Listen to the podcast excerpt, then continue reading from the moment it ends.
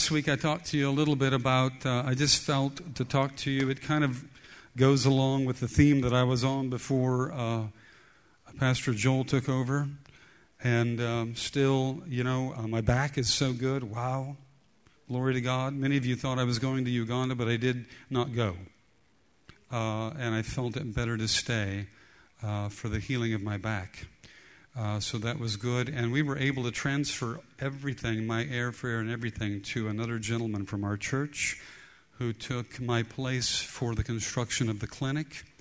And uh, Joel and the, the, team, they're so excited about what's happened this past week. Uh, they told me some of the testimony, but they said, You can't share it. We have to share it next week. Uh, so you have, your lips are sealed. So there's some things we can't say uh, about how amazing it's been and uh, what happened. But what was on my heart was kind of in that theme of reigning in life out of Romans chapter 7, uh, uh, Romans chapter 5, verse 17. Uh, we were on that theme, that reigning in life theme for a while. And, um, and I, I, I, don't know, I just feel like the Holy Spirit, uh, at least the word that He's dropped in my heart for the moment, uh, I know we'll move into new words and other words and additional words. Uh, but, um, but the Holy Spirit was encouraging me to encourage you to hold fast your testimony, to hold fast your agreement with God. That the way that we speak, the way that we talk, does have a lot to do with our destiny, does have a lot to do with our future. In that we're not we're not independently, independently announcing or declaring uh, something that we are partners with God. That our positive speech, our, our, our, our, our speech of faith, uh, it's not, it's not uh, anything to do with uh, an independent realm of having a positive attitude to create our own destiny because we are uh, so powerful in and of ourselves. Our power is in God. Our power is in that we are knit to Him, we are woven to Him. Come on, remember that's what communion is all about common union. I am one with Jesus, one with God. He's even brought us into the Trinity. This is such a, a, powerful and amazing relationship that we have with Him. And uh, I felt to just keep encouraging you that regardless of what you're going through, keep going through. regardless of what you're going through, keep going through. And, and I felt like the Lord saying to me quite a bit this morning, coming into what I wanted to say, or I felt He wanted me to say, uh, wait for the Lord. Everybody say, wait for the Lord. Uh, I really, I really believe that part of what will test all of us in our faith, or in the word that we've heard, or the word from God, or the word of God, what will test all of us is delay. Delay. Because delay opens up this whole atmosphere of uh, question. Did I hear right? Did I read right? Did I translate right? Did I interpret right? Is it God's will? Is it really? Is it God's will? It opens up this whole realm of question, and, and your, your enemy is a master at the question. That he might, that he might partner with this realm of doubt and unbelief. And I talked about that realm last week the realm of doubt and unbelief. Unbelief is the most critical, it is the most powerful, it is the most, it, it, it, it is the most, oh. I, I, I really believe that the majority, if not all sins, are actually interrelated to unbelief. And, and this was the approach of the enemy in the garden. The approach of the enemy in the garden. Genesis chapter 3, verse 1. Now the serpent was more crafty than any beast of the field which the Lord God had made. And he said to the woman, Indeed, has God said, You shall not eat from any tree of the garden. You notice God had not said, You can't eat from any tree of the garden. You'll notice that when the serpent spoke, he twisted the truth. When the serpent spoke, he twisted the truth, and he said it in such a way that it made her think, What did God say? Well, immediately there was a spin. The word pervert means to twist, to distort. There was a spin on God's word in such a way that immediately there was an impression that would cause confusion. God's word is true. God's word to you is true. God's prophetic word over you is true. God's word that He's spoken is true. God's word, the Son, is true. Is He not the Word made flesh? God's word is true, and yet Satan will come with a suggestion, with a spin, a light spin, a lemon twist. The woman said to the serpent, From the fruit of the trees of the garden we may eat, but from the fruit of the tree which is in the middle of the garden. Unbelief. Unbelief. Unbelief. Unbelief is so powerful. It is such a root issue. Uh, this week, um, coming out of last week, because last week I said that, um, you know, God's Word, God's Word, God's Word. Everybody say God's Word. We are born again of God's Word. Now, we're not just born again of God's Word. That's First Peter chapter 1, 21 through 23, we are born again of God's word, which is incorruptible seed. Everybody say incorruptible seed. We're born again of his word. We're born again of incorruptible seed. His word has the very DNA of his nature in it that when we soak it in, when we accept it, when we allow it to have place within us, it has the ability to recreate his nature within us. We are born again of His Word. His Word is so rich. His Word is so good. His Word is so powerful. We're born again of His Word. He has sent His Word into your heart. Isaiah 55 11, and it won't return void. It's been sent into your heart on purpose that, might, that it might accomplish what it was sent to do. So his word, really, his word contains your destiny. So when the enemy comes along to steal your future, to steal your harvest, to steal your breakthrough, to steal your purpose, to steal God's will for you or God's ministry or God's call on your life or what it is God even has for you today, his approach is to steal the seed of God's word or to pervert or to twist or to distort or to bring God's word into question. Because God's word is the seed.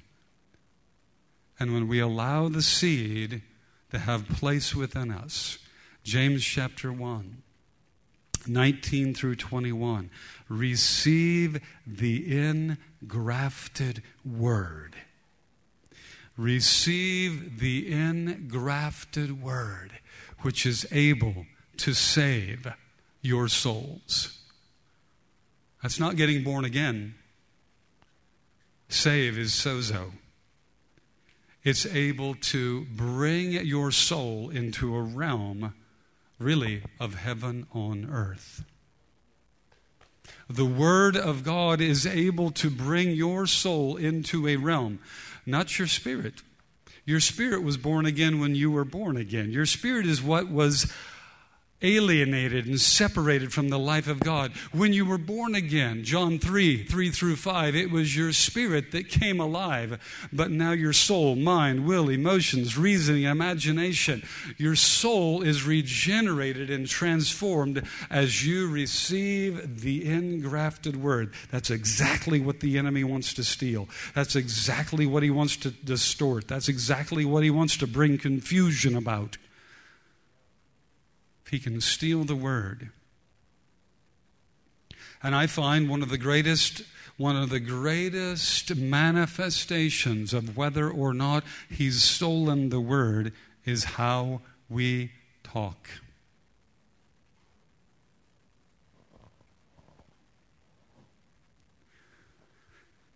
Facebook post this week.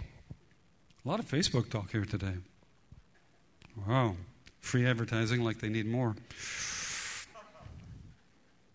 This week, a friend of mine wrote on his Facebook page born again, spirit filled young man, about 30 years old. Is it normal in life for the days to only increase in difficulty? It seems each day has a heavier burden to bear with more obstacles to overcome a longer to do list, a faster pace, more demands, and less resources.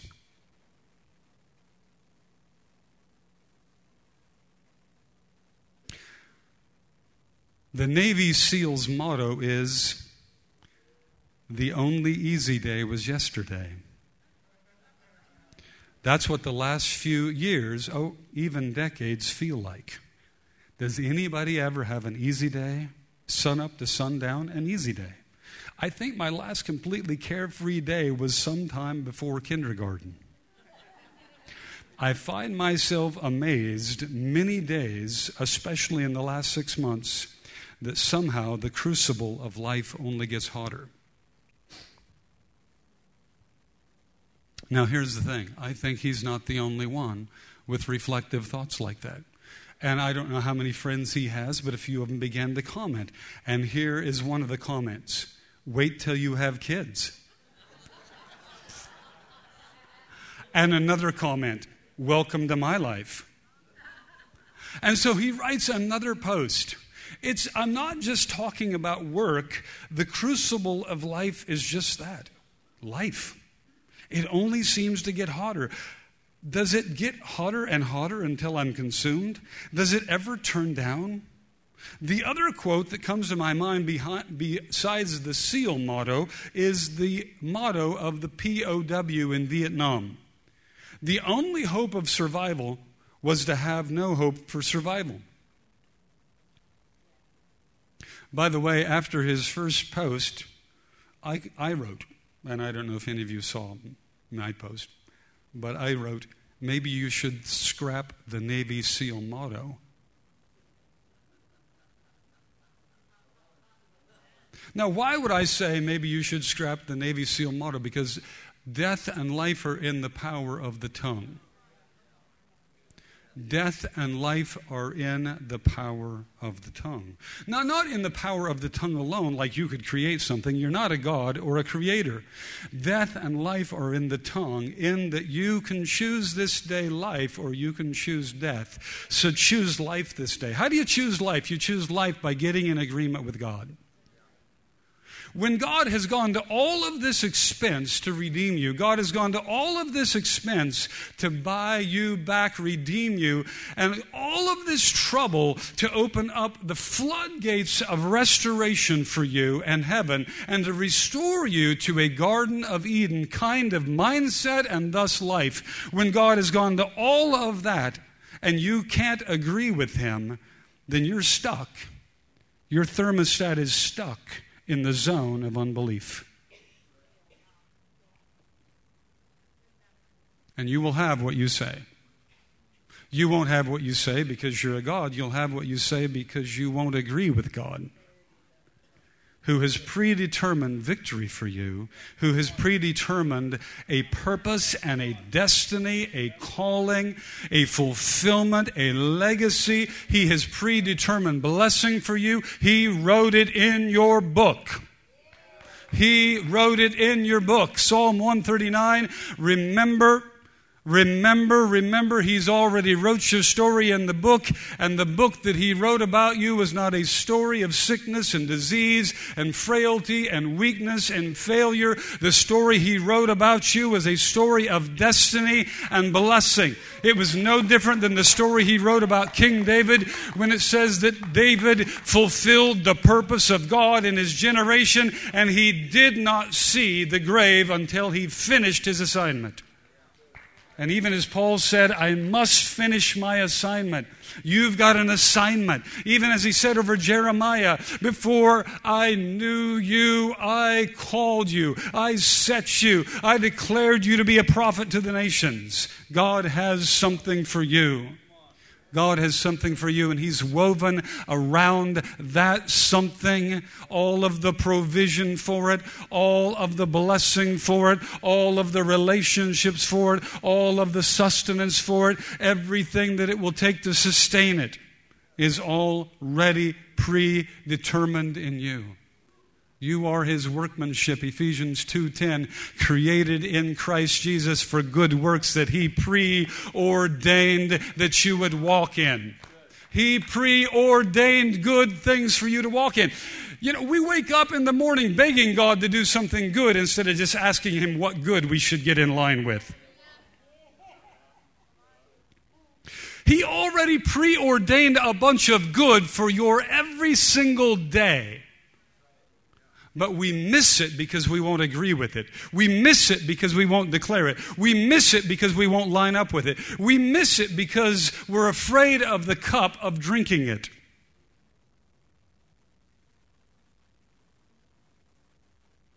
What if His will is the greatest thing that could ever happen in your life? See, there's part of Satan's deception, isn't it? Part of Satan's deception is yielding to the will of God will ruin your future, ruin your fun, ruin your finances. You're going to be a millionaire. Listen to me. You're going to be a millionaire. Don't work with that God guy. What are you thinking? I'm going to make you a millionaire. No, a miserere. A miserere is coming your way. Because he who chases wealth will find that it makes wings and runs away quickly.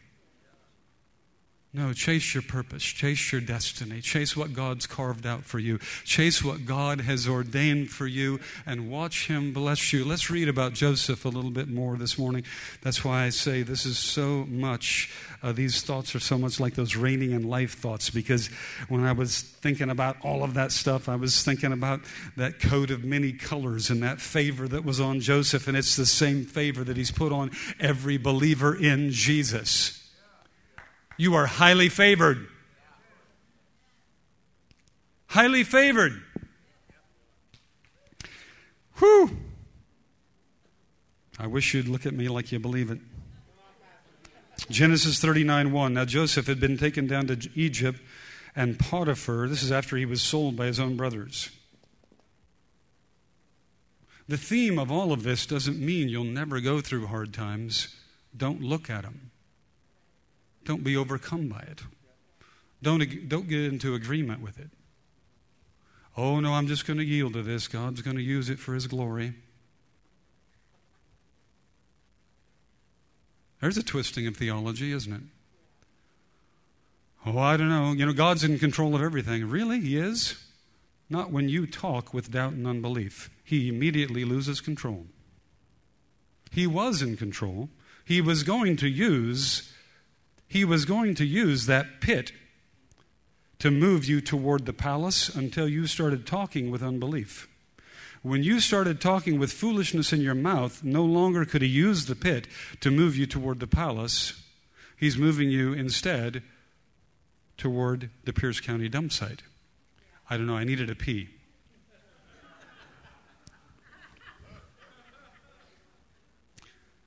So he's sold as a slave by his own brothers. He's taken down to Egypt, and they sell him. Now, Joseph had been taken down to Egypt, and Potiphar, an Egyptian officer of the Pharaoh, the captain of the bodyguard, bought him from the Ishmaelites and had taken him down there. Who had taken him down there? The Lord was with Joseph. What? The Lord was with Joseph. The Lord is with you. Do you wake up every morning saying, The Lord is with me? Come on, we ought to. Wake up every morning. If the Lord is with you, this is Romans 8. If the Lord be for you, who could be against you? What in the world could happen to you if the Lord is with you? The Lord was with Joseph and he became a successful man. Oh, that's not biblical. I'm sorry. Shouldn't be reading that. That doesn't belong in church. Um, the Lord was with Joseph, so he became kind of a wormy fellow. What's the word say? You've got it on the screen. Three of you can read. And he became a successful man. And he was in the house of his master, the Egyptian. Now his master saw that the Lord was with him, and how the Lord, that's interesting. Even the master saw how the Lord was with him. And how the Lord caused all that he did to prosper in his hand. This guy was not a believer in Jehovah, but he saw something. So Joseph found favor in his sight, became his personal servant, made him overseer of his house. All that he owned was put in his charge. So this is, this is an amazing thing it says all the way down to verse 6 that Potiphar did not concern himself about anything from then on except the food that he ate. Yes, I would like that medium well, please. Thank you. A little more Johnny's on this potato, please. All right. Moving down to verse 6, uh, we see trouble comes. Now, he, he went through trouble and he made it through that trouble. I'm thinking that Joseph went through the same stuff you and I go through in that I'm sure there were whisperings out of the demonic realm. I'm sure there were temptations uh, uh, to, to wonder about that dream and that word and that calling from God. God has a calling for you. He had received a dream, a vision, a calling. He had received a word from God about his life. You, do, you have too. Uh, the first one is you're a Christian. So you're anointed of God, called of God to bear witness of the Christ. You're a Christian. That's the first one. And then you've received potentially other revelations from God about how that's going to be fleshed out in day to day living. Vocation, ministry, gifting, expressions. And I'm sure that in the midst of all of this, when all of this is like sabotaged and bottlenecked and messed up, he's got all sorts of opportunity to be thinking negative thoughts and to be saying negative things. We're not told that he does. He's handsome in appearance, going down to verse 6. And it came about after these events that the master's wife looked with desire at Joseph. Of course, maybe Potiphar was never home. He was out running around his Ferrari. She says, Lie with me. So the King James might be a little wild here. I'm guessing that there was kind of a buildup of flirtatiousness. I, I don't think the first thing, th- time that she saw this handsome thing, uh, she said this. But there's a building up of a flirtatious relationship, and the enemy, again, is trying to sabotage his destiny, his future, and his success. But he refused and said to the master's wife, Behold, with me here, my master does not concern himself with anything in the house, and he's put all that he belongs in my charge. So there's, there's conversation, and he's reasoning with her. But as she spoke to Joseph, verse 10, day after day, the flirtatiousness continued. He would not listen to her or lie beside her or be with her. But then it happened one day that he went into the house to do his work. None of the men of the household was there, and she caught him by his garment and said, Lie with me. And he left his garment in her hand. And you know, this is where the accusation came. Jumping down to verse 19, when the master heard the lies that she brought about what the slave did, his anger burned. And so Joseph, master, had him put into jail, the place where the king's prisoners were confined, and he was there in jail. But the Lord was with Joseph. What? The Lord, the setback was a set up. The problem was the key to promotion. Don't you forget that. Don't you forget that. Don't you forget that. This is not trite talk. This is not foolishness. This is not preacherism. This is not jesting. This is not biblical folly. This is God's way if you'll continue to live with your heart set on His purpose and His destiny and His calling for you. Then the Lord will be with you no matter where you find yourself. Will you agree with that? This is such a key. It's such a key that you agree with it because the moment you begin to disagree, you begin to move into the realm of unbelief. The moment you begin to move into the realm of unbelief, you open up Pandora's box of Galatians chapter 5, the works of the flesh. The works of the flesh are turbocharged in the realm of unbelief because it's there that you begin to move into envy and jealousy and anger and revenge it's there that you begin to move into doing it your way because you've moved away from faith and you've moved into unbelief. And unbelief automatically begins to produce the carnal realm because you still have within you the cry and the desire to do something and to, and to make a mark and to do something for God and to do something great. But now you have to do it your way. The works of the flesh don't produce the results you desire the pride, the rebellion, the control. It doesn't produce the works that you, it doesn't produce the fruit you desire. So it makes way for additional works of the flesh depression, sorrow, discouragement, self pity, and addictive medication. You know why we medicate? Because we hurt. You know why we hurt? Because it's not coming to pass. You know why it's not coming to pass? Because we stopped believing. Why did we stop believing? Because there was a delay. We were tested in a delay.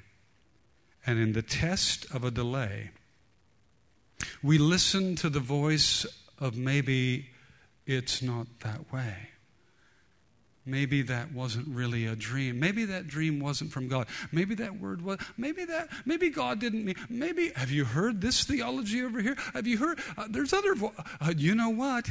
Be careful.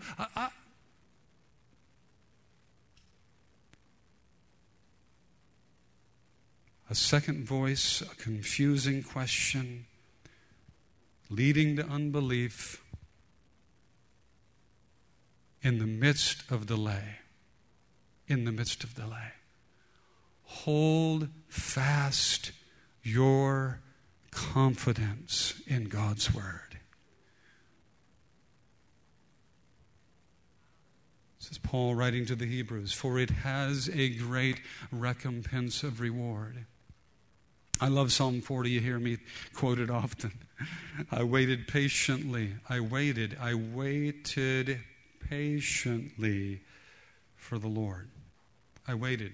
Everybody say, waited.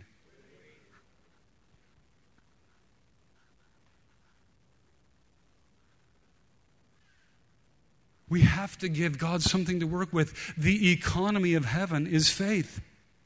The economy of heaven is faith. The expression of faith is the way we talk, it's our words. Life and death is in the power of the tongue. We have to give the economy of heaven something to work with. Go over to Matthew 16, 19. They ask Jesus who he is. Everyone's wondering who he is. They're not sure who he is. And so Jesus asks Simon, Who do you say that I am? And he says, You are the Christ, the Son of the living God. And he says, Flesh and blood didn't reveal to you, but my Father revealed that to you. And I say unto you, Simon, that you are Peter. And on this rock of revelation that I am the Christ, I will build my church, and the gates of hell will not prevail against it. And I will give unto you the keys to the kingdom of heaven. Is this the keys to the kingdom of heaven in the sweet by and by? Is this the keys to the kingdom of heaven after the rapture? Is this the keys to the kingdom of heaven when you're dead? Because everyone knows how important that is. Or is this the keys to the kingdom? Is he talking about giving them the keys to the kingdom now? I will give these to you now now I will give you the keys to the kingdom. Because he's the one that had said to them when they said, How should we pray? In Matthew 6, 9 through 11, they said, Lord, you pray differently. We're watching you pray, and you pray with authority. How should we pray? And he said, Pray this way Pray, Thy kingdom come, Thy will be done in earth as it is in heaven. There's a consuming thrust in God and in Jesus that the kingdom of heaven would come to earth. Earth, when it started, was a picture of heaven. The mountain in Eden was a picture of heaven. The garden was a picture of heaven. Everything in that garden was a replica of that which already existed in heaven. Why? And we were a replica of those who were in heaven. In our image and in our likeness, we will make them male and female. Ever since then, God's been trying to get not us to heaven, but heaven back to earth. So he says, Do you see me walking around manifesting heaven? Guess what? I'm going to give you the keys to the kingdom of heaven. And whatsoever you bind shall be bound and whatsoever you loose shall be loosed. How do you bind and how do you loose? But where does it start? You've heard me talk about it before. You have to look at the tense of the Greek in this particular phrase. It's much like we might say the Spanish, it's different than the English. And so it's hard for us to understand. When we read this, some theologians say, oh, now you're acting like God, like you can bind something and loose something. Who are you that you can do anything? We aren't little gods, we aren't demigods. This is not good theology. Don't act like this. This is foolishness. You're not in charge of anything. So we have to look at the tense of the Greek of this passage in Matthew 16. Here's what it says Whatsoever is bound in heaven. If you will bind it on the earth, it shall be bound. Well, guess who was bound in heaven? Satan, who had access through Adam's fall.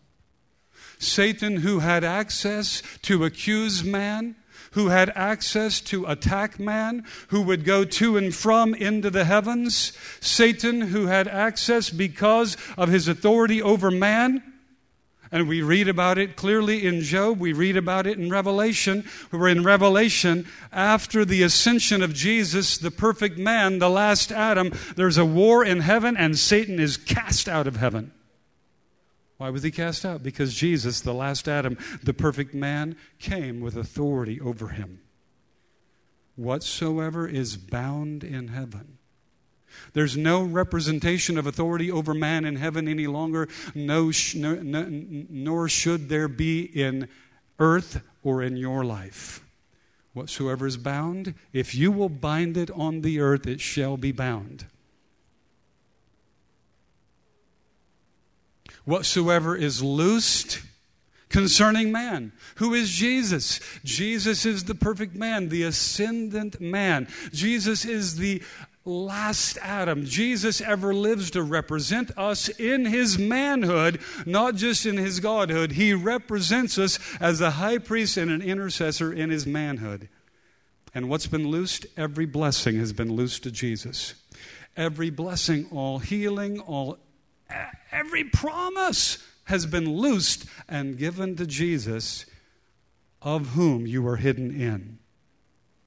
So, whatever's been loosed in heaven with regard to the perfect man, if you'll loose it on the earth, it shall be loosed. How do you loose stuff? Oh, it's not just in your prayer time, it's the way you talk. It's even what you put on Facebook. It's even what you put on Facebook. That's why I say every, every motto that contradicts Jesus, if it contradicts Jesus, if Jesus wouldn't say it, Oh, every day is just harder and harder. Every day is hard. Will there ever be a good day? Will there ever be a blessed day? Will I ever see the goodness of God in the land of the living? If Jesus wouldn't say it, don't you say it.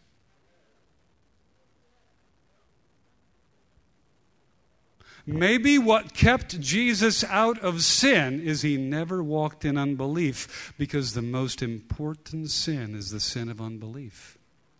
And unbelief is the foundation of all sin. Because out of unbelief springs up the striving of carnality and the striving of works and the striving of the flesh.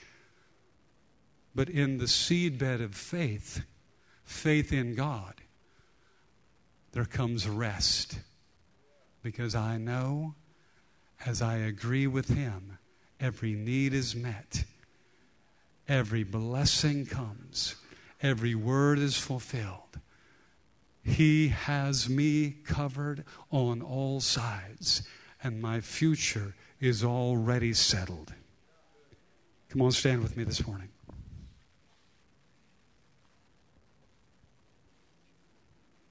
Are you hearing me this morning? You wonder, was Joseph right on? Did we even talk this morning? We both wore button up shirts. We didn't know that. We both wore shoes. We didn't know that. We both wore jeans. We didn't even talk. But then he comes up and he starts talking about courage. You know where courage will be manifested? In your Facebook and in your mouth. And the Lord gave me Joshua 1 for you today. So, without talking, the Holy Spirit was talking to us that you leave here with the spirit of courage this morning.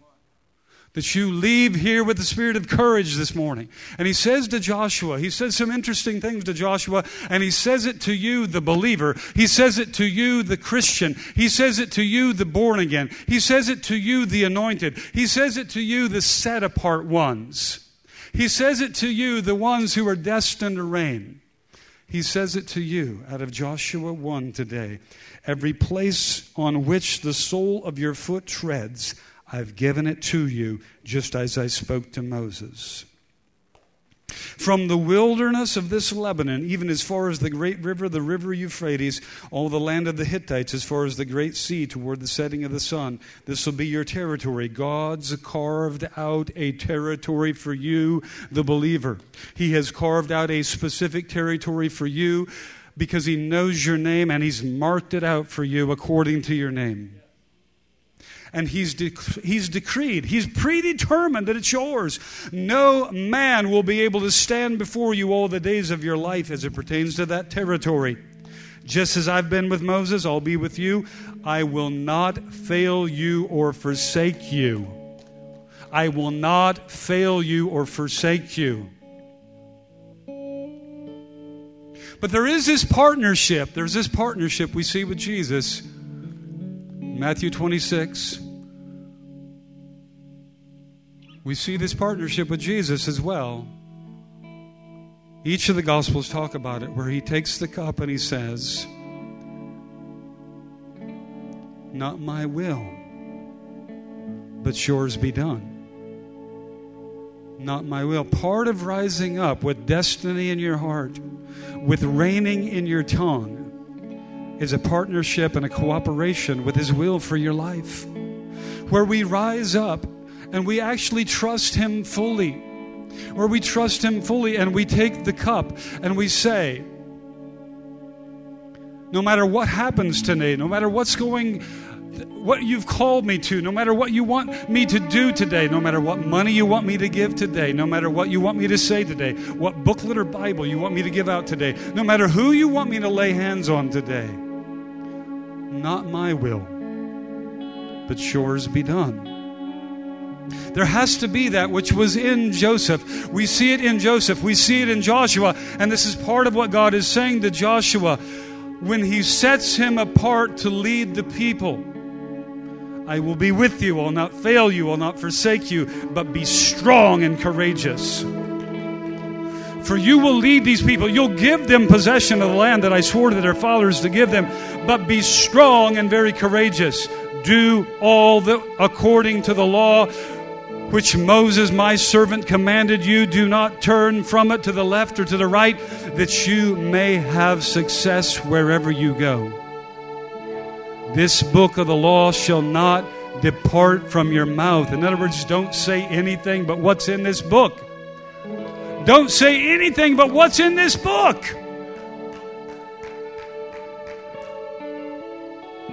And meditate on it day and night. Meditate, meditate, meditate on it day and night that you will be careful to do all that is written in it. And then you will make your way prosperous and successful. The holy partnership of saying yes to God and believing that when I say yes to God, it's so much bigger and better than my way. It literally opens up the heaven of the Garden of Eden in my life. It is the way of blessing. It is the way of blessing, and the Lord will be with me. Find myself in a pit, the Lord will be with me. If I find myself falsely accused, the Lord will be with me. If I find myself in a prison, the Lord will be with me. You read on in Genesis 39, it says the Lord was with Joseph and made him to be the head of the whole prison no matter where you find yourself, the Lord will be with you if you'll agree with Him. Agree. Agree. Agree. Not just a prayer of agreement. Binding and loosing is not just some prayer, it is the way you talk every moment. Oh, please don't be religious and spiritual and bind and loose in your prayer closet and then walk out and undo everything you just did. You've got to weave it into your conversation. You've got to weave it into everything that you do. You've got to weave it into your Facebook. Why? Because you believe and you will not be deceived. You will not be confused. You will not listen to the serpent's voice.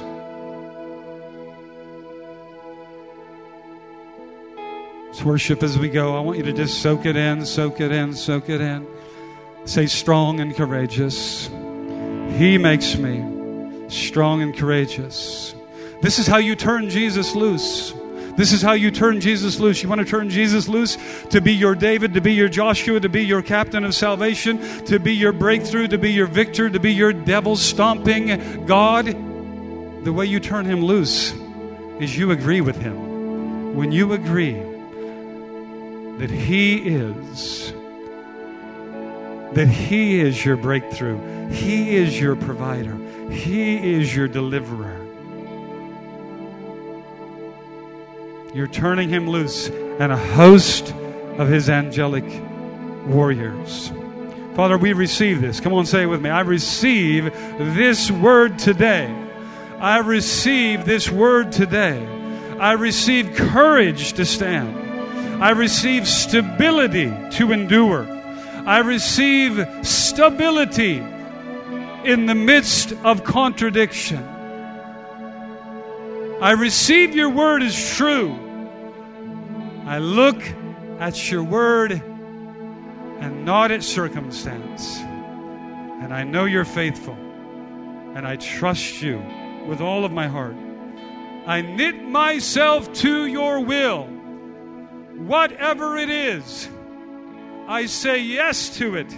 I'll drink the cup of your will, knowing you will raise me up. You will bless me. There's no higher place than to kneel at your feet and to say yes to you. In Jesus' name. Let's worship as we go this morning.